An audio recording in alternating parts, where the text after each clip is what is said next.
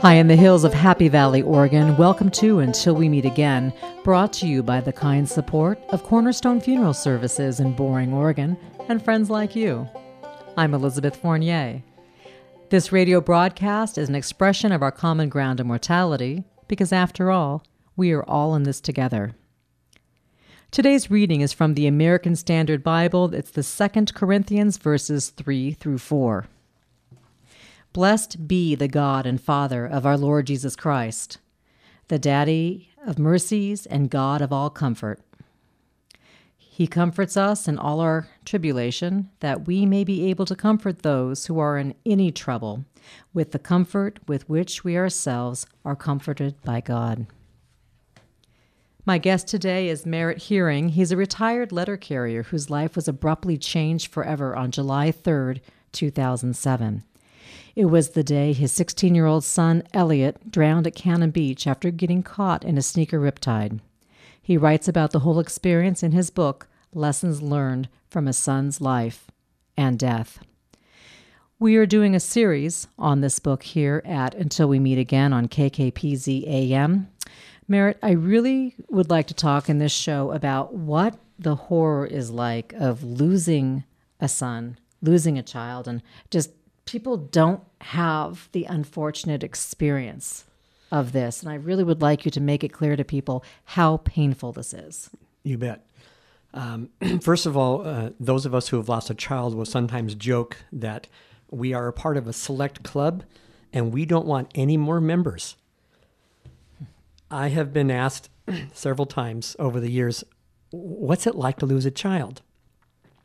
Or a conversation will start up and they people find out that I've lost a child, and invariably the question or the statement rather will always be made, I can't imagine. They're correct. You cannot imagine. It's a depth of pain that 12 years now I have not come up with the right words for it. Um, I sometimes, and a little aside here, I get a little frustrated with people who write books about grief or specifically about grief of losing a child and they've not lost a child um, they need to shut up. I mean that kindly, but you cannot write. Uh, it'd be like me telling somebody who gives piano lessons, well, this is how you should play the piano. The fact that I don't know where middle C is on a keyboard is irrelevant. You should just do it the way that I'm telling you. A person who's not lost a child has no business talking about what it's like to lose a child because they don't have a clue. Um, it is a pain that is indescribable. Um, one of the illustrations I came up with many years ago uh, for those of us who, of my generation who grew up with Perry Mason or, or Ben Matlock, uh, you think of in front of a courthouse, there's the statue of the lawyer with the, with the scales in your hands. And if you can imagine in your right hand laying every single trial you've ever gone through in your whole life. Now, for me, if I look back at the trials I've gone through, um, I got teased a lot in, in school. I lost my father when I was only 17 years old. That was horrible. I've lost jobs. I've been dumped by girls. The stuff that most people go through. I, I, would say losing my dad at 17 is a little more unusual, but I've had a lot of trials. And so you lay all those trials in my right hand, and my right hand gets lower and lower and lower as you put all those trials on one side. If you take my left hand and you put the trial of losing my son, that hand goes crashing down to the concrete and blows up into a million pieces because that one trial outweighs all the other ones I've ever gone through in my entire life. I, I think one of the biggest surprises for me was the indescribable, undefinable fatigue that I felt all the time. It's a tiredness that I, I would not have thought possible. Uh, and not just tiredness that you feel, oh, I think I'll go down and take a nap. I'm talking about a mental, spiritual exhaustion every minute of every single day. Uh, I sometimes look back. I'm you know now 12 years out from losing my son, and I'm not sure how I ever got back to work and carried mail and walked 12 miles a day. I really don't know how I did it, but you do because you know I got used to electricity and eating food, so you have to work. Um, but uh, even as I'm sitting here telling you this, I'm going there. There must be other words to use. I don't know what they are. All I know is that of all the things I've ever gone through, it is a pain, an, a heaviness of heart a destructive um, explosion on your soul unlike anything else I've ever gone through. And it's relentless. my eldest daughter Maria said one time, and I thought this was very brilliant. Um, she was really missing her brother one day. This was probably about six months after Elliot had died. And she says, Dad, says, when I think about the difficult things I've gone through in my life, says whether it be a term paper at, at college or I have this terrible exam coming up in my Greek class or when the dentist uh, appointment didn't go well says and, and then she said this and even you and mom's divorce. Says i felt like there would be a date or an event i could take in my hand and figuratively throw it out there at a certain point in the future and when i got to that point that trial would be over with. Says i'm never going to get to that point with elliot. I'm going to miss elliot till the very last day of my life and that's probably the most difficult thing is that um, it, it's a a neverness. Uh, I came across this description in, in, a book that another father wrote about losing a child. And I need to I need to couch this with this very important truth, and, and, and we'll get to it more later. But I know I'm going to see my son again. My son had a relationship with Jesus Christ. I know he's walking in heaven with his Savior, and I will see him again at the end of my life. But right now, I'm a daddy who's missing his little boy. And it's very difficult to get the simple fact through your head that there's nothing I can do to change the fact that I'm never going to see my son again. He has missed his sister's wedding. He has missed the birth of two nephews and a niece. He's missed uh, his dad's second marriage. He's missed, he's missed, he's missed, and we've missed, we've missed, we've missed Christmases and birthdays and anniversaries and picnics and everything, and we always will almost anything else you go through in your life, including a bad marriage, conceivably you could do something to make that trial go away. There is nothing I can do for the rest of my life this side of heaven where I'm ever going to see my son or have a conversation with him again. Nothing. Nothing ever. And sometimes that's almost more than you can take because it's the only thing in your life that's like that. So, how bad does it get? You're walking along delivering the mail. A song comes on the radio that isn't even necessarily an emotional song, but it takes you to a time when maybe you remember hearing that in the car with your kids. And the next thing you know, you're sobbing uncontrollably and you don't know how to stop it. Um, it's getting to a holiday or his, his birthday uh, oh my word, the first few years, his birthday was, uh, it was awful because we're supposed to be celebrating and having cake and cookies and, and presents, and he's not there. And again, it's that neverness that not only is he not at this birthday, he's not going to be at the one next year either. My son uh, would now be 28, but he's always 16. And I think about my daughters, uh, who obviously, hopefully, will outlive me. I think of my daughters being in their mid 80s, and their brother will have been gone for 60 years. Uh, that's extraordinary to me. I, I, know that my pain has a deeper depth than theirs, but they're going to miss him longer than me. Um, but I want to I want to get to the other side of that just for briefly. I also know because of my son's faith and because of my faith that the closer I get to my death is the closer I get to seeing him. I, I have pictured myself on more than one occasion. You know, I'm, I'm 87 years old. Why I picked 87, I don't know. Uh, but I'm 87 years old, and, and I know that I'm dying, and I'm I know I'm down to my last few days because I have some hopefully unpainful disease I'm dying from. And the realization that I'm just a few days away from seeing my son, why would I be afraid of death? Now, as a Christian, I'm not afraid of death anyway because I know where I'm going. I know I'm going to see my Savior's face. I know where I'm spending eternity. And and I I get that the the quote unquote churchy thing to say is when I die I'm going to see my Savior's face. Yes, that is completely true. But I'm not missing Jesus right now. I'm missing Elliot.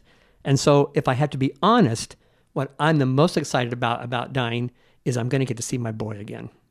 That's that's pretty cool. You are really open and candid in your book about the pain, the suffering, and you're really just clear about it, where you just take the time to really lay out the emotions and words that we all can see. There's a sliver of hope that I thought was so neat, and I stared at it for quite a while. You talk about the fact that even though your son, you see him as 16 and that's all you have, he will never be hurting again. I thought that was so brilliant. I just I just talked about this um, uh, at a church service a few weeks ago. Uh, and when I do it, if you can see me visually, I, I kind of get a little bit snarky about it, to be perfectly honest. And and I asked the audience, it says, so who all has children? And of course, almost everybody raised their hands. And I said, all of you who have children, your child is going to be hurt at some point. They're going to get dumped by um, a boy or girlfriend. They're going to lose a job, or worse, they're going to have a job they hate, or they're going to have a broken leg from skiing, or whatever. All of your children are going to hurt again. And then I got this really silly, gleeful look in my face and says, My son's not. My son Elliot is never, ever going to hurt again. He is in 100% total blissful joy walking in heaven with his Savior. And that's the way he's going to be from now until forever. And however you want to define forever, I can't. But he's never, ever going to hurt again. And that's really comforting for a daddy. My guest today is Merritt Hearing. We're talking about his book, Lessons from a Son's Life and Death. He is so honest and open about how he talks about this that churches have actually asked him to come in and speak, and you have lots of videos out there. So, how does that feel to not only tell your story on the written word, but have an audience just glued to you while you share the reality of this?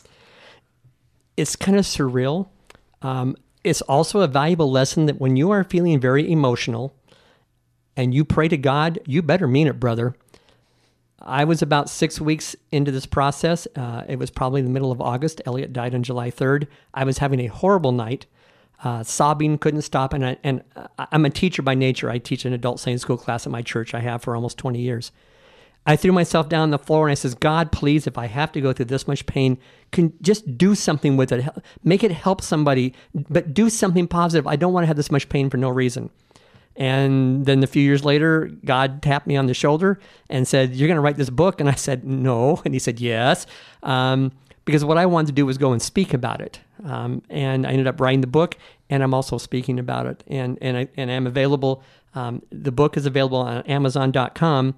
And if they're interested in having me come speak to a church, a high school group, a grief class, a Sunday school class, your mom and dad's, two people, contact me through the station and I'll be more than happy to do whatever I can. Because uh, for me right now, Elizabeth, my primary ministry, I, I still teach at my church. What I want to do is come alongside other people who have lost children and be honest with them about how hard it can be, but also offer the hope they can have. So necessary because, like you mentioned, you'll be out grocery shopping and somebody's busy weighing bananas, and you almost want to scream, How can you be going on with your life and weighing bananas? My son has died. And people who go through that experience don't necessarily have people who are part of the club no. who've had somebody die and have a child that they can sort of relate to or get some information from.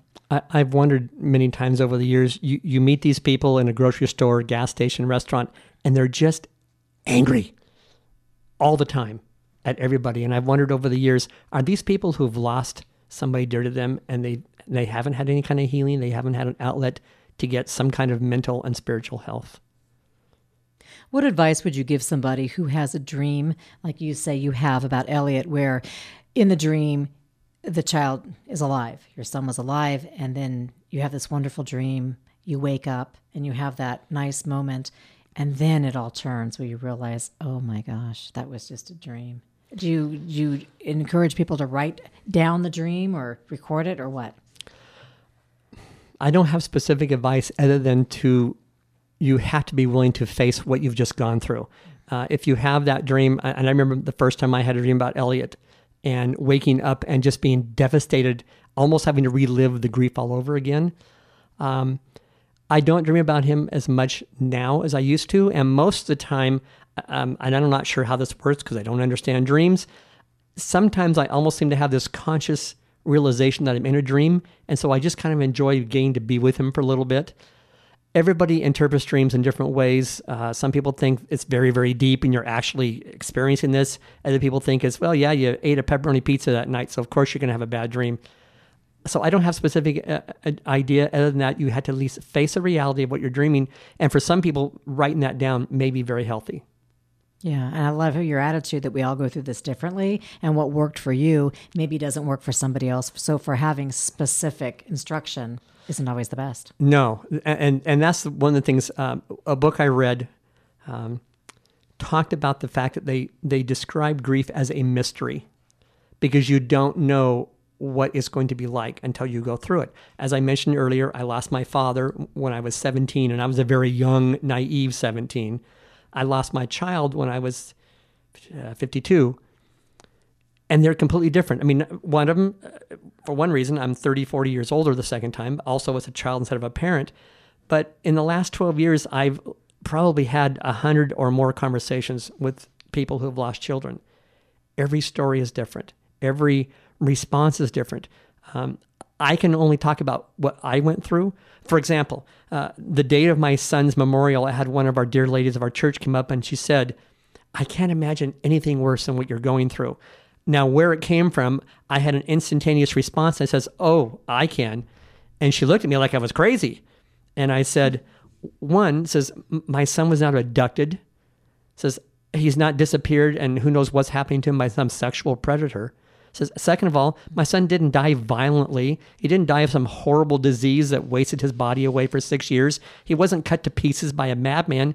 He died relatively pain free in a span of three minutes. I'm really thankful for that. I'm I'm sorry, and it, and sometimes it makes it hard for me to minister to people who have gone through or they've lost a child to a violent situation, or or if they've taken their own life, which is a whole nother kettle of fish. That's, I can't even begin to describe what that must be like. I, I have relationships with a couple of people who have, and I try to be the help that I can. But for me to talk about this is what you should do is just as silly as the people I mentioned at the beginning of this broadcast. That you know you don't you don't know what you're talking about if you think you know what it's like to lose a child and you haven't. So you really need to stop talking. So when I talk to somebody whose whose child has taken their own life, I, I kind of play it very close to the vest and just talk about what I know because I don't know the kind of pain they're going through. It's a whole different level than what I've gone through. There's four big truths that you believe in. I'll start with number one. I'd like you to maybe talk about all four of these. Sure. So, number one, there is hope in every trial. Oh, absolutely. Uh, if I may, you uh, may. The Apostle Paul, man, that guy was a weird dude. He had some silly ideas, and I'm, I'm talking with my tongue firmly in cheek, but listen to this out of Romans 5. Therefore, having been justified by faith, we have peace with God through our Lord Jesus Christ, through whom also we have access by faith into this grace in which we stand and rejoice in hope of the glory of God. Elizabeth, isn't that fabulous? That's fabulous. Do you know what he says next? He goes, and not only that, but we also glory in tribulations, knowing that tribulation produces perseverance, and perseverance, character, and character, hope. But the next phrase is the most important, in my humble opinion. But hope does not disappoint. One of the things I always try and tell people about this journey I've been on, as horrendous as it has been, I have never known such tenderness and compassion and love from my Heavenly Father as I have these past 12 years, and I wouldn't change it for anything. Uh, Joni Eareckson, who we all know has been in a wheelchair for 52 years, was having a conference one time and made this amazing statement. She said, I would rather be in this chair and have Jesus than be walking around without him. I mean this sincerely. I, I don't like what I've gone through. I wish there had been some other way to learn the lessons I've learned and to draw closer to God than going through the loss of a child. But I would rather have lost my son and be walking with Christ than to still have my son with me and not have my relationship with Jesus. It's a no brainer. I don't even have to think about that. And that may seem foreign to some people. It may even seem kind of disgusting to some people. But the relationship I have with Christ is so precious and so tender. And most importantly, it's so true that everything else has to pale in comparison to that. And that's not just, I'm not just being Jesus y or Christian y. I honestly believe that. So, big truth number two we are to live the abundant life. Yes. It and it's natural in the first few months, especially in the first couple of years after Elliot died, you're sad virtually every moment. There's no way to escape that. It's perfectly normal and it's perfectly healthy. As the years have gone by, I have begun to appreciate life more. And I don't mean that in the hallmark sense that uh, the trees are greener and the flowers smell better. No, I, I mean it in a more real way. And you have to personalize it. Now, I'm going to get silly here for a minute.